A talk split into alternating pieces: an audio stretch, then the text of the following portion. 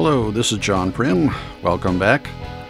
This is the podcast about my book, What the Hell Is It Now? The Frustrating Things About Women, War, Religion, Sex, and Politics, and How I Would Fix Everything. Today is session 5. I realize that I started calling them sessions on the last time. Before that, I called them chapters, but it does correspond to the chapters in my book. Today is chapter 5, Everything is Up to Women Anyway. Who really controls a marriage proposal? I think that's pretty much a rhetorical question, and so we'll get right to the audiobook episode, Chapter 5. Chapter 5. Everything is up to the woman anyway. When one person asks a question and another person answers, who has the power? It's the person who is asked, of course. Since my divorce, I've proposed marriage 3 times, and in each case, the woman made the decision for both of us about the future. What I wanted didn't matter. The same goes for sex. It's always up to the woman. If a man has sex against a woman's wishes, it could mean jail.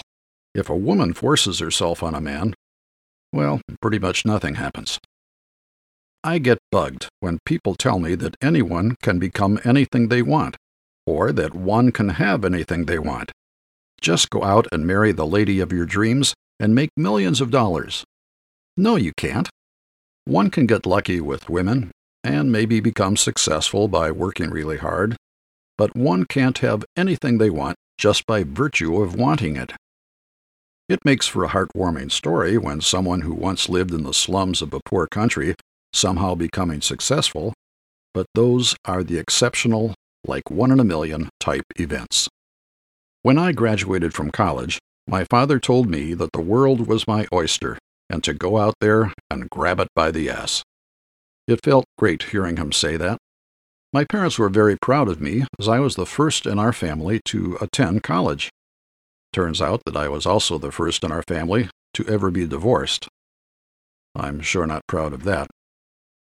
I had really wanted to become a big-time Hollywood film producer, but never achieved that, even though I worked my ass off. But I came to enjoy the corporate industrial world I found myself in, and I could even give you a bunch of reasons why it's even a better world than Hollywood. I am very well aware that many things are not up to just the man or the woman. It just seems to me that women call all the shots when it comes to a man-woman relationship. The last time I made a decision about my marriage was when I told my bride-to-be that she had to stop smoking and that she had to live in California. Since then, my wishes have meant squat. A marriage takes a lot of negotiating, and it's really not a big issue for deciding on what color should we paint the baby's room and things like that. The more important the issue, the more difficult it becomes, and it's remarkable how important the decision-making can be. When my wife went back to work and the kids were in their teens, we suddenly had money in the bank. I wanted to get a small sailboat for years, and when it actually became possible to buy one, I made all kinds of sale pitches to my wife. But she thought it wasn't a good idea, and so it never came to be. And then one day, she was all excited about telling me something. She told me that another teacher at her school was selling her sailboat and that I could buy that one. Then I remember getting really angry. What she thought was going to be great news and make me happy totally upset me. It made me feel like all my opinions and ideas didn't matter. It was like only she had the power to make a decision about a sailboat. I don't remember what I said at the moment, but it probably wasn't very nice. It still is surprising to me that I reacted that way. I think we went to Dana Point Harbor to look at the sailboat, but I never considered buying it. My point is that a decision can be a big deal for a couple, and it can be very frustrating when voting on something when there are only 2 votes. It's no wonder the Supreme Court has an odd number of judges. Bottom lines, men, your woman will always think she's in charge. You may need to develop some devious ways to make your way seem like it is her way. But good luck with that. Women, How about letting your man be equal to you by letting him decide some of the important things for a change?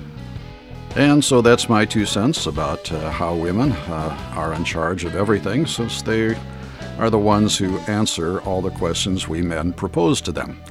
Enjoy your week. See you next time.